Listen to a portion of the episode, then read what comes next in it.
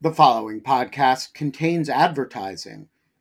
To access an ad-free version of the Lawfare podcast, become a material supporter of Lawfare at patreon.com slash lawfare. That's patreon.com slash lawfare. Also, check out Lawfare's other podcast offerings, Rational Security, Chatter, Lawfare No Bull, and The Aftermath. This is Paige, the co-host of Giggly Squad, and I want to tell you about a company that I've been loving, Olive and June. Olive and June gives you everything that you need for a salon quality manicure in one box. And if you break it down, it really comes out to $2 a manicure, which is absolutely insane. It's also so easy to get salon worthy nails at home with Olive and June. The difference between how your nails used to look when you did them yourself and now with the Mani system is a complete game changer. The best thing about Olive and June too is it's a quick dry. Dries in about one minute, lasts for five days, and full coverage in up to one to two coats. Visit oliveandjune.com slash perfect Mani 20 for 20% off your first system. That's oliveandjune.com slash perfect Mani 20 for 20% off your first system.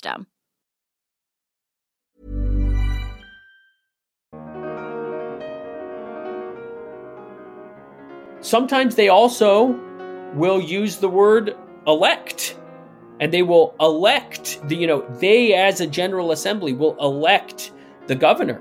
And in in certain states we even see these words appoint and elect being used in the same sentence of the constitution clearly in a manner that is interchangeable I'm Roger Parloff, a senior editor at Lawfare, and this is the Lawfare Podcast, February 1st, 2024. We're approaching the historic oral argument at the U.S. Supreme Court in Trump versus Anderson. That's the case over whether Donald Trump is disqualified from holding the presidency under Section 3 of the 14th Amendment, which bars certain insurrectionists from holding certain federal and state posts. I sat down with James A. Heilpern, a senior fellow at Brigham Young University Law School. Heilpern co authored a new article on Section 3 that was just posted online January 1st and yet has already been cited in several Supreme Court briefs, including the merits brief of the voter challengers in Trump versus Anderson. It addresses the disputed issue of whether Section 3 even applies to presidents and it concludes that it does. His article uses corpus linguistics and other forms of legal research to look at how crucial phrases were used in 1788, when the original Constitution was ratified, and also in 1868, when Section 3 was ratified. This is the Lawfare Podcast, February 1st, 2024. James A. Heilpern on why Section 3 reaches presidents. So, James, the article is called Evidence that the President is an Officer of the United States for Purposes of Section 3 of the 14th Amendment. And it's by you and Michael T. Worley. Tell me a little about who you are and who Michael T. Worley is. Yeah, absolutely. So, so my, like you said, my name is James Heilpern. I, I wear a lot of hats. Uh, most relevant for this article is I'm a, senior fellow at uh, BYU Law School. I've been affiliated with with BYU, which was my alma mater, for a, a number of years. I taught there full time uh, for a couple of years back in 2017. And for, and for readers, that's Brigham Young University in, in, in Provo, Utah, right? Yes, that's correct. Brigham Young University uh, Law School you know, I, I, I, I still am there as a part time fellow, but I also practice law for a DC based law firm, uh, specializing primarily in a, in appeals. And then I also do a little bit of litigation consulting work on the side through an organization called Corpus Legal Services. Okay, and and Michael T. Worley. Uh, Michael Worley is one of my my closest friends in the world. Uh, we were classmates at law school. He was a year ahead of me, and uh, then after graduation and after uh, I clerked, we ended up uh, working at the same law firm. What's interesting about Michael you know, he, here here's an attorney whose you know briefs have been cited by the the chief justice in at least one opinion, and uh, and yet he's one of probably only a handful of lawyers in the world that has cerebral palsy, which is the the main reason that he's not joining us uh, today is because because you know while he's mighty with the the with the pen you know podcasts are not his medium. Uh, but he's he's absolutely brilliant. Uh, he's currently uh, working for a, a dc based employer. And uh, we've been friends for a long time and, uh, and, and collaborators. The the reason that we ended up working on this article uh, together actually dates back to 2018 he and i co-authored an amicus brief in a supreme court case called uh, Lucia v. SEC, which asked whether or not an administrative law judge within the SEC was a quote unquote officer of the United States.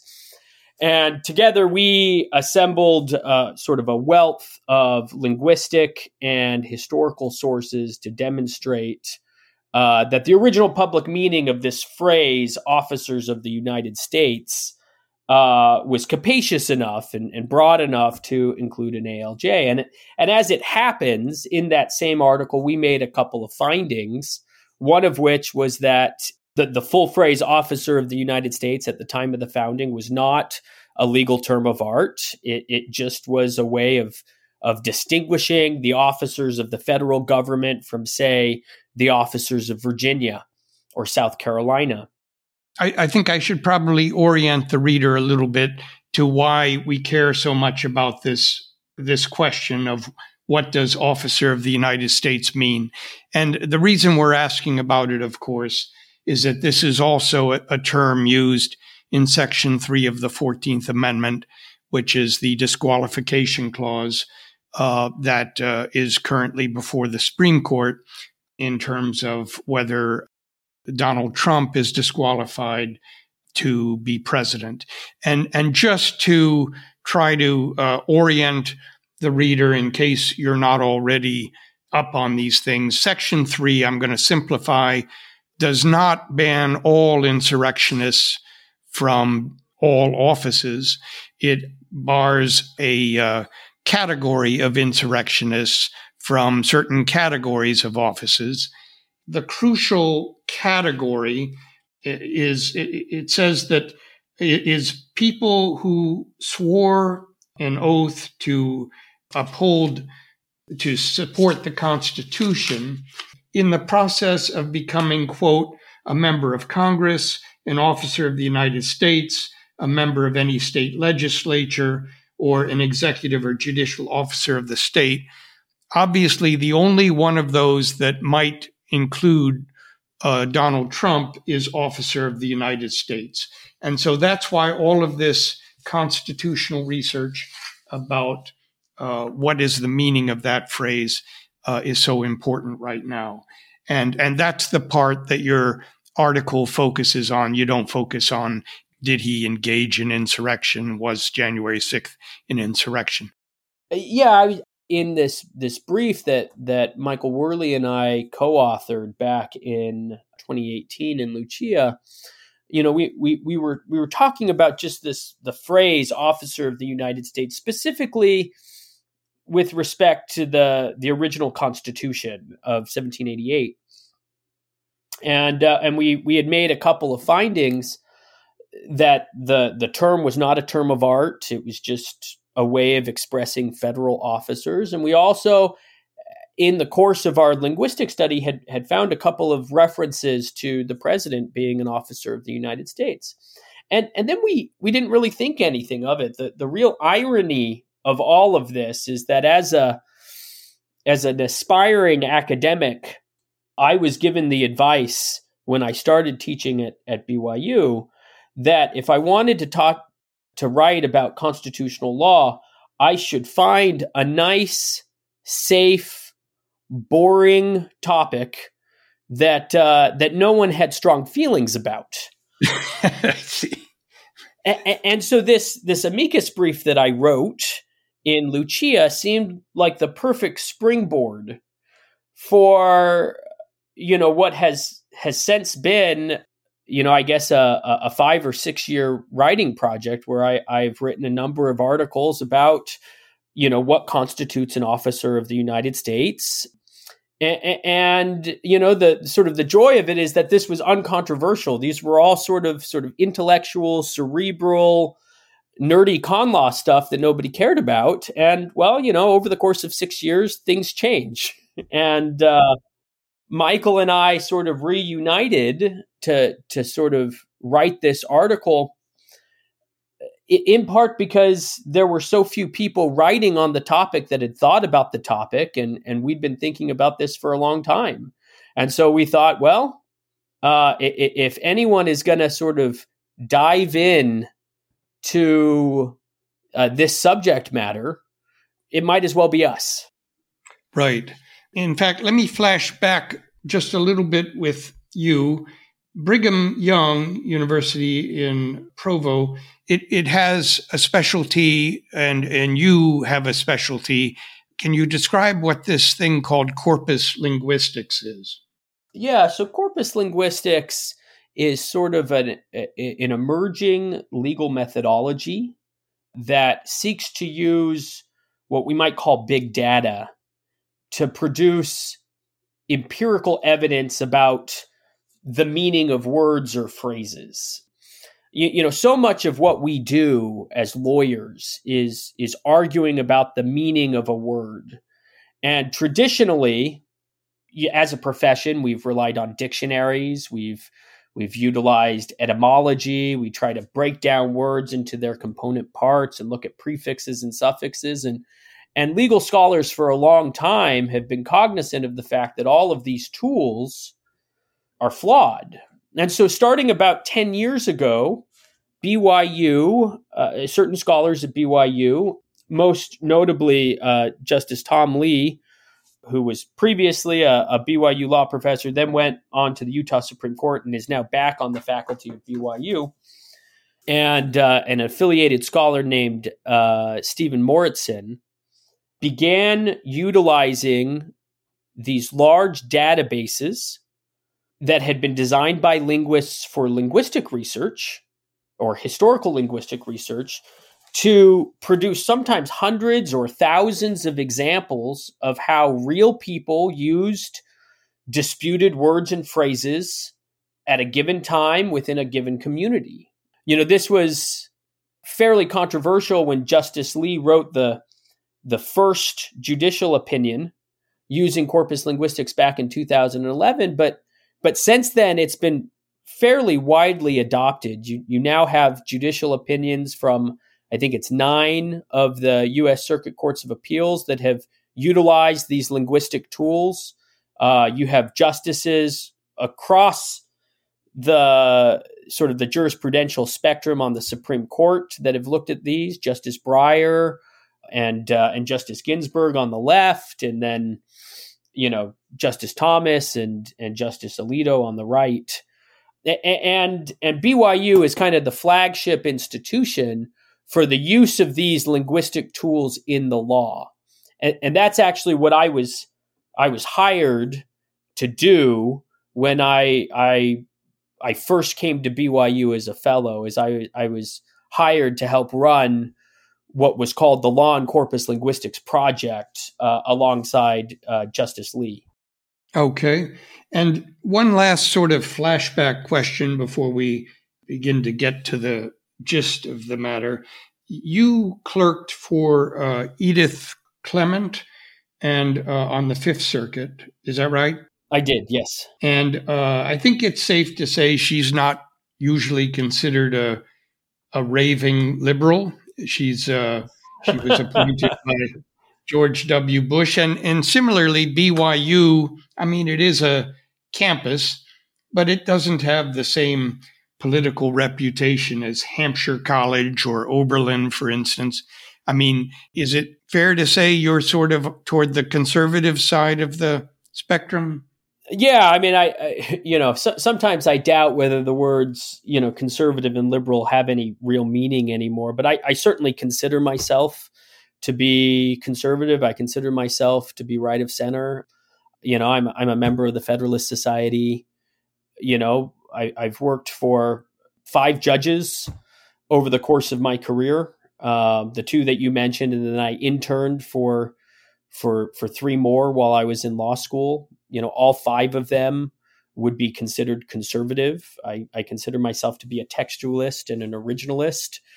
And, and in fact, I, I will say that in approaching this article, it, it was really important to me that the court get this question right, regardless of where that that leads. If you go back to, you know, I, I think it was right before Thanksgiving, I, I actually had a um, a fairly robust debate with my brother-in-law, who's a who's a good Democrat, and um, about this very question about whether or not the office, whether or not the president is an officer of the United States. And at the time, before really delving into the originalist materials and in, in, the constitutional history, I, I, just said to him like that that this was a tough question, that this was a, a question that the I thought that the court was really going to have to wrestle with, and that it, it really needed to to do a deep dive on the originalist material because I didn't think it was an easy question.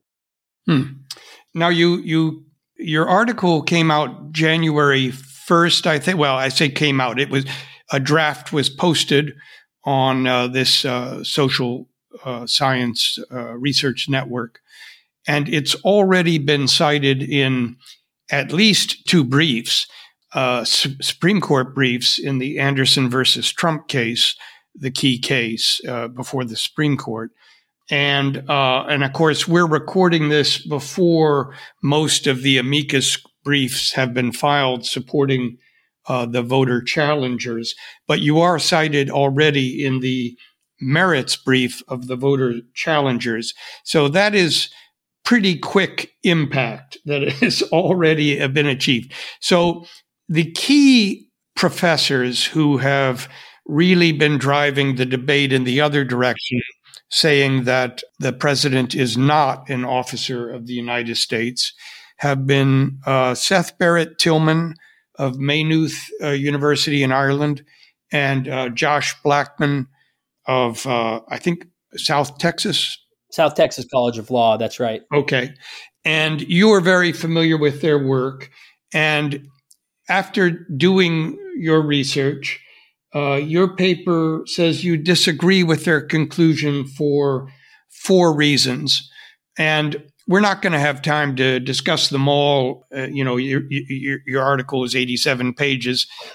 yeah. But why don't you just just summarize uh, uh, just what are the four reasons and then maybe we can delve into a couple of them. Yeah, abs- absolutely. Um, so I, I, I think, you know, Josh Blackman and and Seth Tillman, who I, I want to just emphasize, I think that they're they're careful scholars. Uh, I don't know Seth personally, but I, I consider Josh a friend, and they've been thinking about officers and offices, you know, for a long time.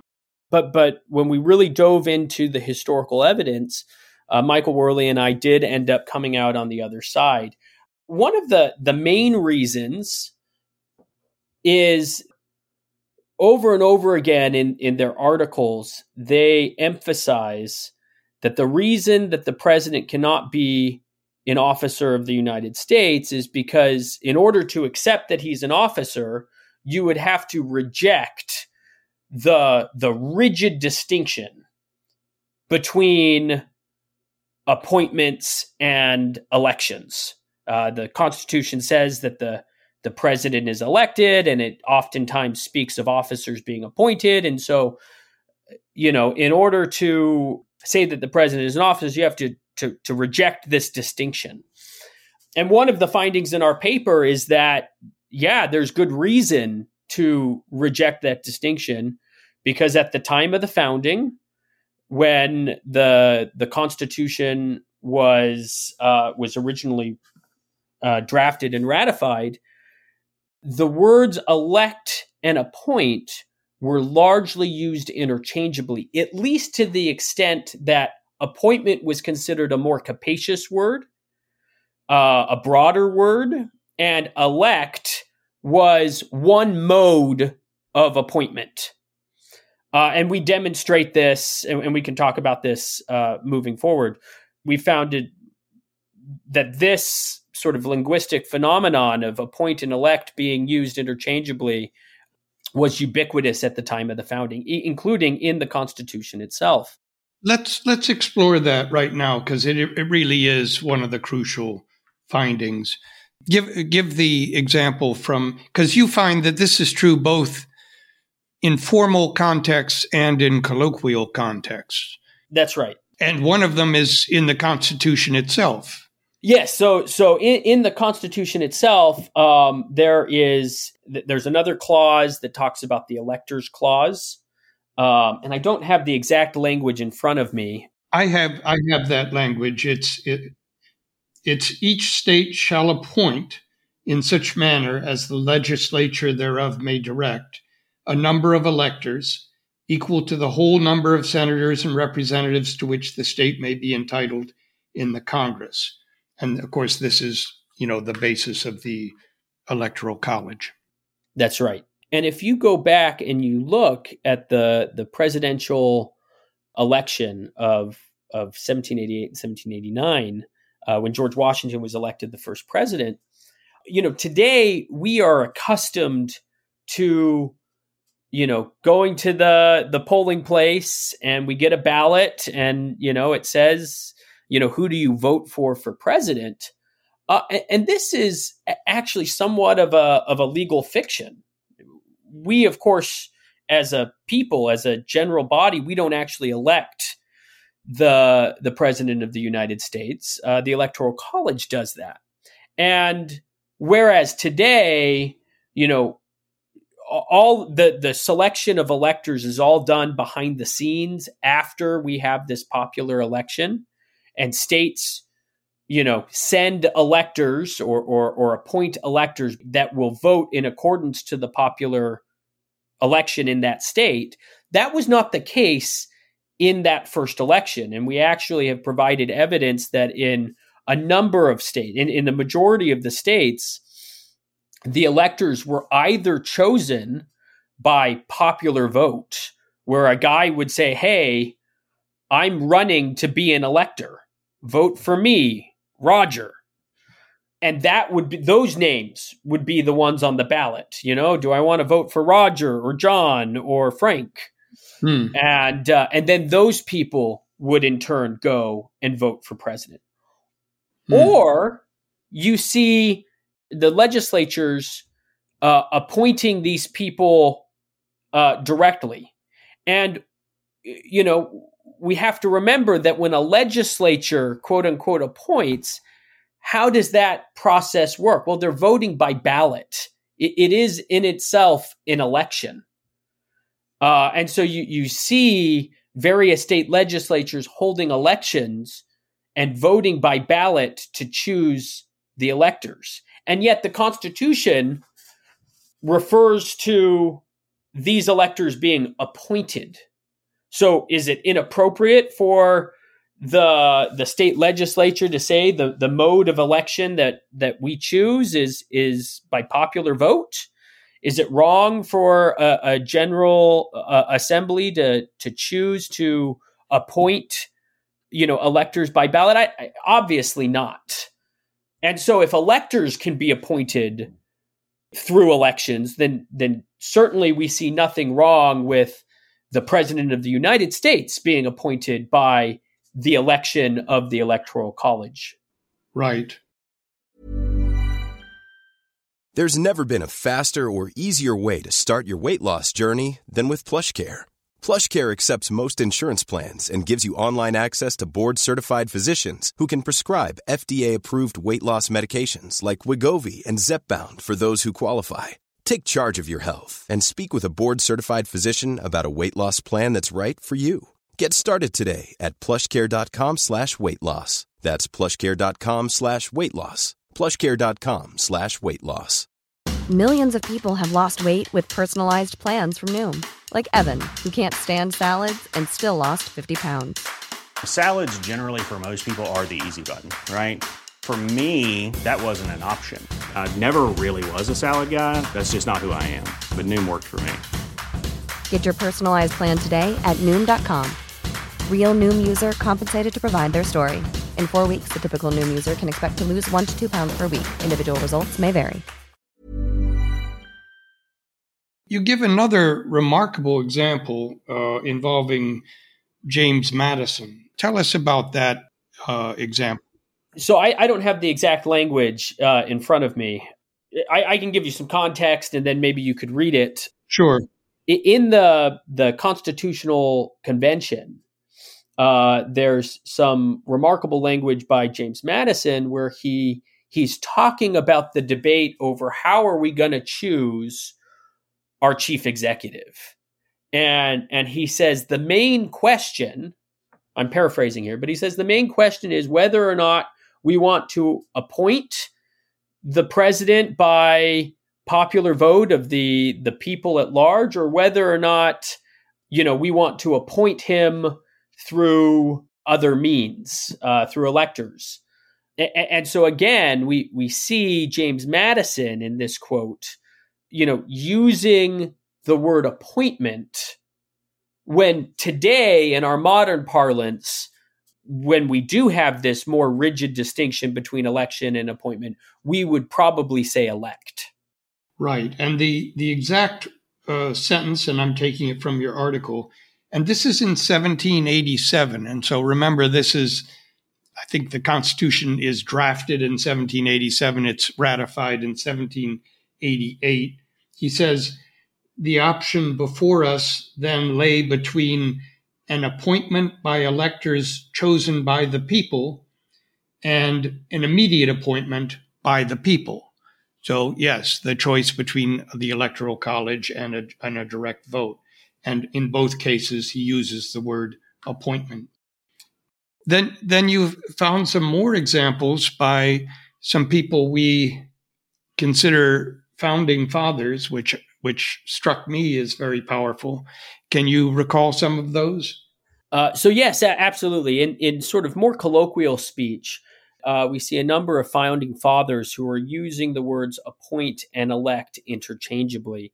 So, for example, we have we have two letters written by uh, George Washington that where he is discussing uh, about the the need for the Articles of Confederation Congress to uh, appoint or, or select an individual to serve as the, the minister of war of the United States. And in one letter, he talks about, you know, a minister of war being elected. And in the other letter, he talks about the minister of war being appointed. Same position, same mechanism, and yet he's using two different words.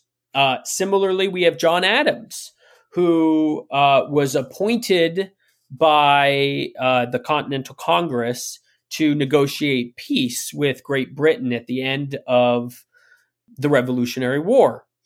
Uh, and in one letter, he refers to himself being elected minister plenipotentiary. And in another letter, uh, he refers to himself being appointed minister plenipotentiary.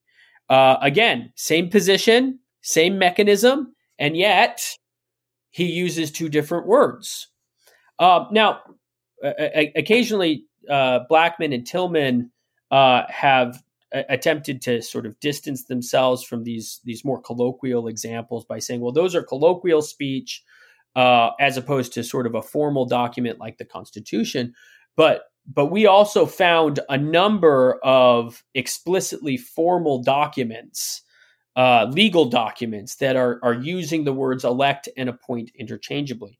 So, for example, in the Articles of Confederation, it explicitly gives the Continental Congress the the authority to appoint officers of the government. And yet, when you look at the the journals of the Continental Congress, as they are going about doing this and they're impo- appointing ambassadors or secretaries or generals, etc., oftentimes, and we detail a number of these, they use the word elect. You know, the Continental Congress elected so and so to be Minister of Foreign Affairs, for example. And, and, you also see this analog in state constitutions, which were, of course, you know, often served as inspiration for the the federal constitution when it was when it was written. And you know, at the time when all of these state constitutions were were drafted in in 1775 and 1776, the governors and judges were almost universally chosen by the General Assembly. It was very, today we we think of you know electing governors. Uh, we think of in, in a lot of states we elect our judges, but that was not the case during the founding generation. Most of that authority was granted to the state legislatures. And yet, in these state constitutions, we see repeatedly when they are talking about the, the legislature appointing a governor or appointing a judge, they oftentimes will use the phrase, we're going to appoint him by ballot. They were, of course, voting. But sometimes they also will use the word elect. And they will elect the you know they as a general assembly will elect the governor. And in in certain states we even see these words appoint and elect being used in the same sentence of the constitution clearly in a manner that is interchangeable. Yeah now before we leave this important fact that uh, in the in the late 18th century, appointment and election were often used interchangeably. Uh, let's go back to the appointments clause itself, which has a special place in the theories of, of Blackman and Tillman. This is sort of the defining clause for them that they they believe shows that the president is not an officer of the United States. And it says the president sh- shall appoint ambassadors, other public ministers and consuls, judges of the Supreme Court, and all other officers of the United States, dot, dot, dot. And they say, see, the president, to be an officer of the United States, you have to be appointed by the president. But the words that immediately come after that are uh, appoint all other officers of the United States whose appointments are not herein otherwise provided for. And in reading your article, I discovered, uh, uh, uh and I'd been, you know, sort of trying to keep up on this issue for three years. Uh, some things I didn't know, I hadn't seen before, and I ended up writing a whole article based on these things you mentioned in passing which is that uh, Scalia it, it had written a 2014 concurrence. The concurrence begins, and and and that's sort of important. It's not, you know, this is not a footnote. This is the first words, which is where you lay out, you know, where everything starts from. And he says, except where the Constitution or a valid federal law provides otherwise, all officers of the United States must be appointed by the president, etc. Right, and so so the the the, the seemingly clear implication uh, of these words is that there are in fact other positions identified in the Constitution that are not appointed by the president, but are nonetheless officers of the United States. Tillman and Blackman reading these words were a little confused uh, by by the implication of this sentence, and so you have to admire the the tenacity and and the chutzpah uh, of of Seth Tillman here. He decides that he's going to write a, a, personal letter to Justice Scalia, and uh, and he asks Justice Scalia, "Well, what did you mean by by this phrase in in in your concurring opinion. And in a shocking turn of events, Justice Scalia actually writes him back. And I have the exact words of his note if you don't have it in front of you. Yeah, why, why don't you go ahead and re- read it? He says, I meant exactly what I wrote. The manner by which the president and vice president hold their offices is, quote, provided otherwise, unquote, by the Constitution. as is the manner by which the Speaker of the House and the President pro tempore of the Senate hold theirs.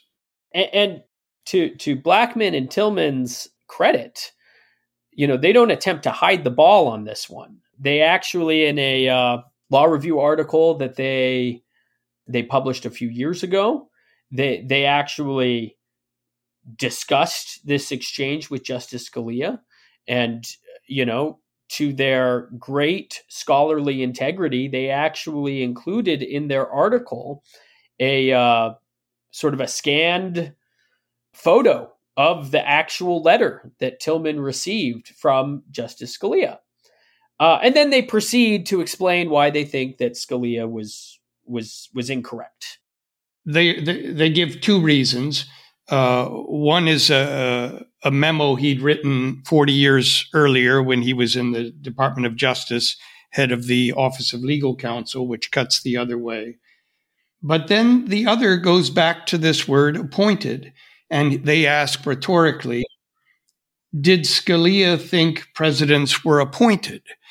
And they ask it pointedly, like the notion is absurd. And of course, in your article, you now address that. That's right. In modern parlance, to say that that we have an appointed president, in modern parlance, that does sound absurd.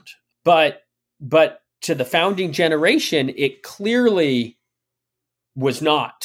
Uh, they're using the words elect and appoint interchangeably all the time, and so it would be, you know, you know, it, it would be very natural to say that the president was appointed, and in fact, George Washington, uh, on a number of occasions, talked of himself being appointed to the presidency, and we we detail a number of his speeches in our article in which he he says that he was appointed to the presidency.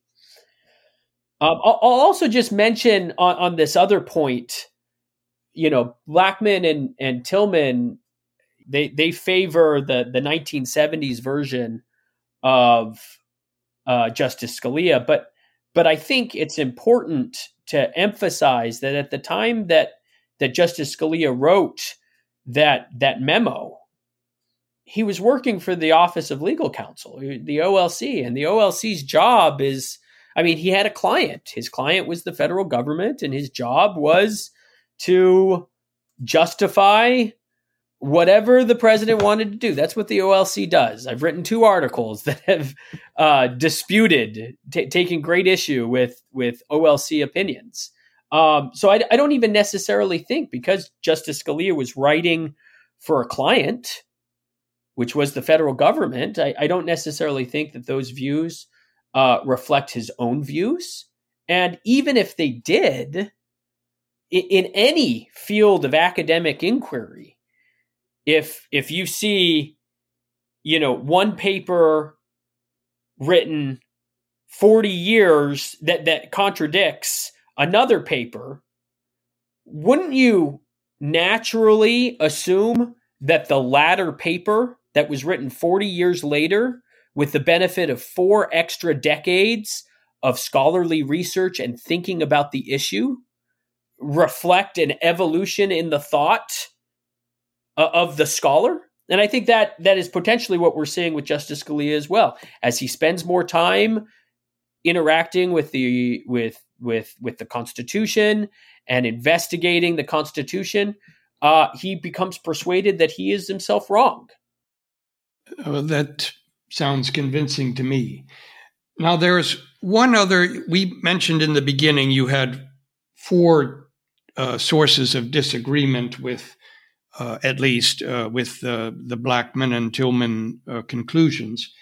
We, we don't have too much time, but very, very briefly, uh, one of the others had to do with, I believe, corpus linguistics evidence about the phrase how the phrase officer of the United States was used, both at the founding uh, in 1788 and uh, 80 years later in 1868 when Section 3 was ratified. Can you just, uh, very broad brush, discuss that? Yeah, so so President Trump in a number of his briefs, uh, submitted to the Colorado Supreme Court and also in the to the United States Supreme Courts. He he says that the phrase "officer of the United States" is a term of art, and he's of course not alone. You know, Steve Calabresi has said this. Michael Mukasey has said this, uh, specifically saying, you know, it's a term of art, which which means that the term means more than the sum of its parts. Now, Blackman and Tillman actually citing Michael Worley and I in our amicus brief, they acknowledge that at the time of the founding, it was not a term of art.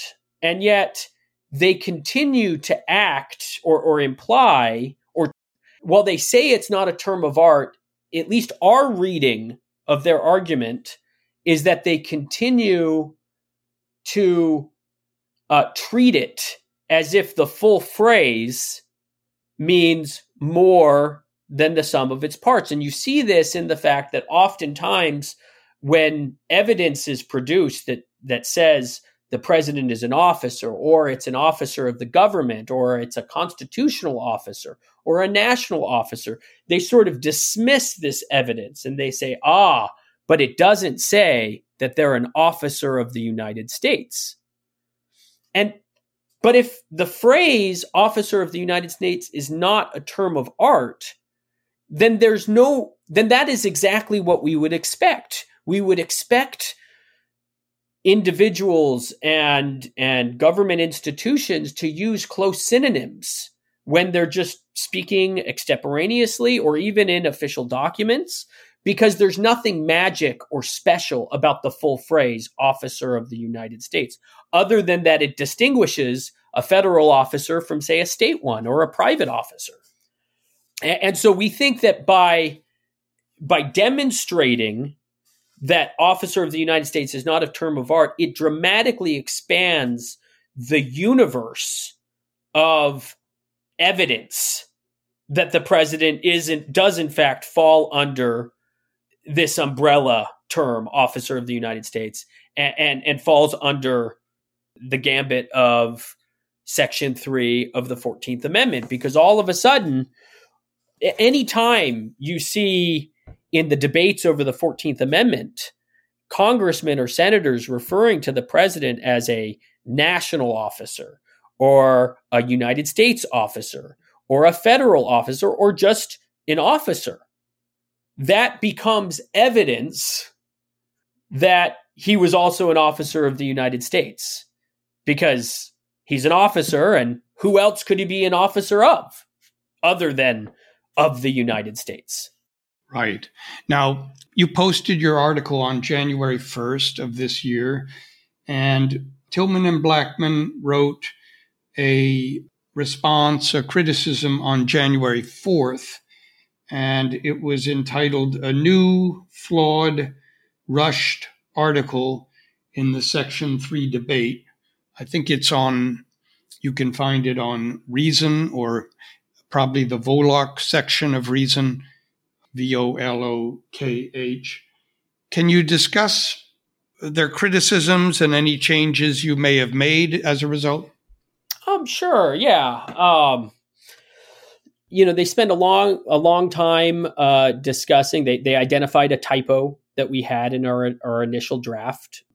We had identified in our article an early statute that was passed by Congress that explicitly identifies uh, the president and the vice president as officers of the United States. Um, and uh, you know, in the footnotes, our citation was right, uh, but we accidentally said that it was the uh, the Postal Act of 1792 when it was actually the Postal Act of 1799. Typos creep into early drafts all the time. Um, and, you know, this is one of the reasons we say on every single page of our article, you know, draft comments and suggestions welcomed and encouraged. So so they they spent a long time harping on on on that. And then they also criticize your, as you mentioned, they, you had said that they implied that uh, the office officer of the United States was a term of art, and they took great umbrage to that. Yeah, we and and we you know and we do identify the fact in our even in our original draft we said that they they didn't uh, they they have said that it's not a term of art but they implied it and they took great umbrage with that. Again, I I think any fair reading of Blackman and Tillman's own words would would say that they view the whole phrase as more than the sum of its parts. And that's just one of the the scholarly disagreements that we have. And we we don't think that the historical record supports the conclusion that the phrase officers of the United States is more than the sum of its parts. And I'll just say that when I read their criticism it was the first time I realized I had always assumed that they took the position that it was a term of art. And actually, after they wrote that criticism of you, uh, on January 9th, they submitted their amicus brief uh, in the Ander- uh, Trump v. Anderson case. And I'll just read a sentence. The phrase office under the United States was used in the Articles of Confederation in, in the Constitution. Here, the framers employed a quote, employed a term of art obviously transplanted from another legal source, and it brings the old soil with it, unquote, quoting a Supreme Court ruling. So, yes, it's the Supreme Court ruling that uses the term term of art, but you're quoting the Supreme Court ruling, and it does sort of imply uh, that that's your opinion. I'm glad we've clarified it. That isn't their opinion, but uh, I had been confused as well. Anyway, uh, I really appreciate uh, your coming on the podcast. I think we're going to have to leave it there, but thank you so much, James Heilpern, and please thank your co-author, Michael Worley, as well. Absolutely. Thank you so much, Roger, for having me on. It's been fun. The Lawfare podcast is produced in cooperation with the Brookings Institution. You can get ad-free versions of this and other Lawfare podcasts by becoming a Lawfare material supporter through our website, lawfaremedia.org/support.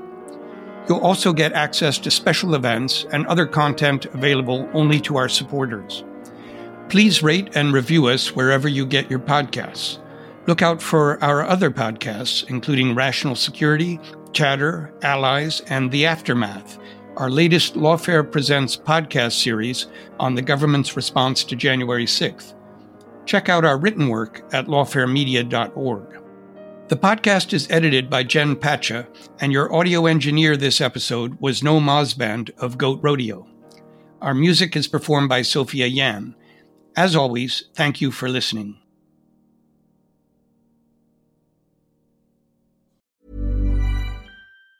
Even on a budget, quality is non-negotiable. That's why Quince is the place to score high-end essentials at 50 to 80% less than similar brands. Get your hands on buttery soft cashmere sweaters from just 60 bucks, Italian leather jackets, and so much more. And the best part about Quince, they exclusively partner with factories committed to safe, ethical, and responsible manufacturing. Elevate your style without the elevated price tag with Quince. Go to quince.com slash upgrade for free shipping and 365-day returns.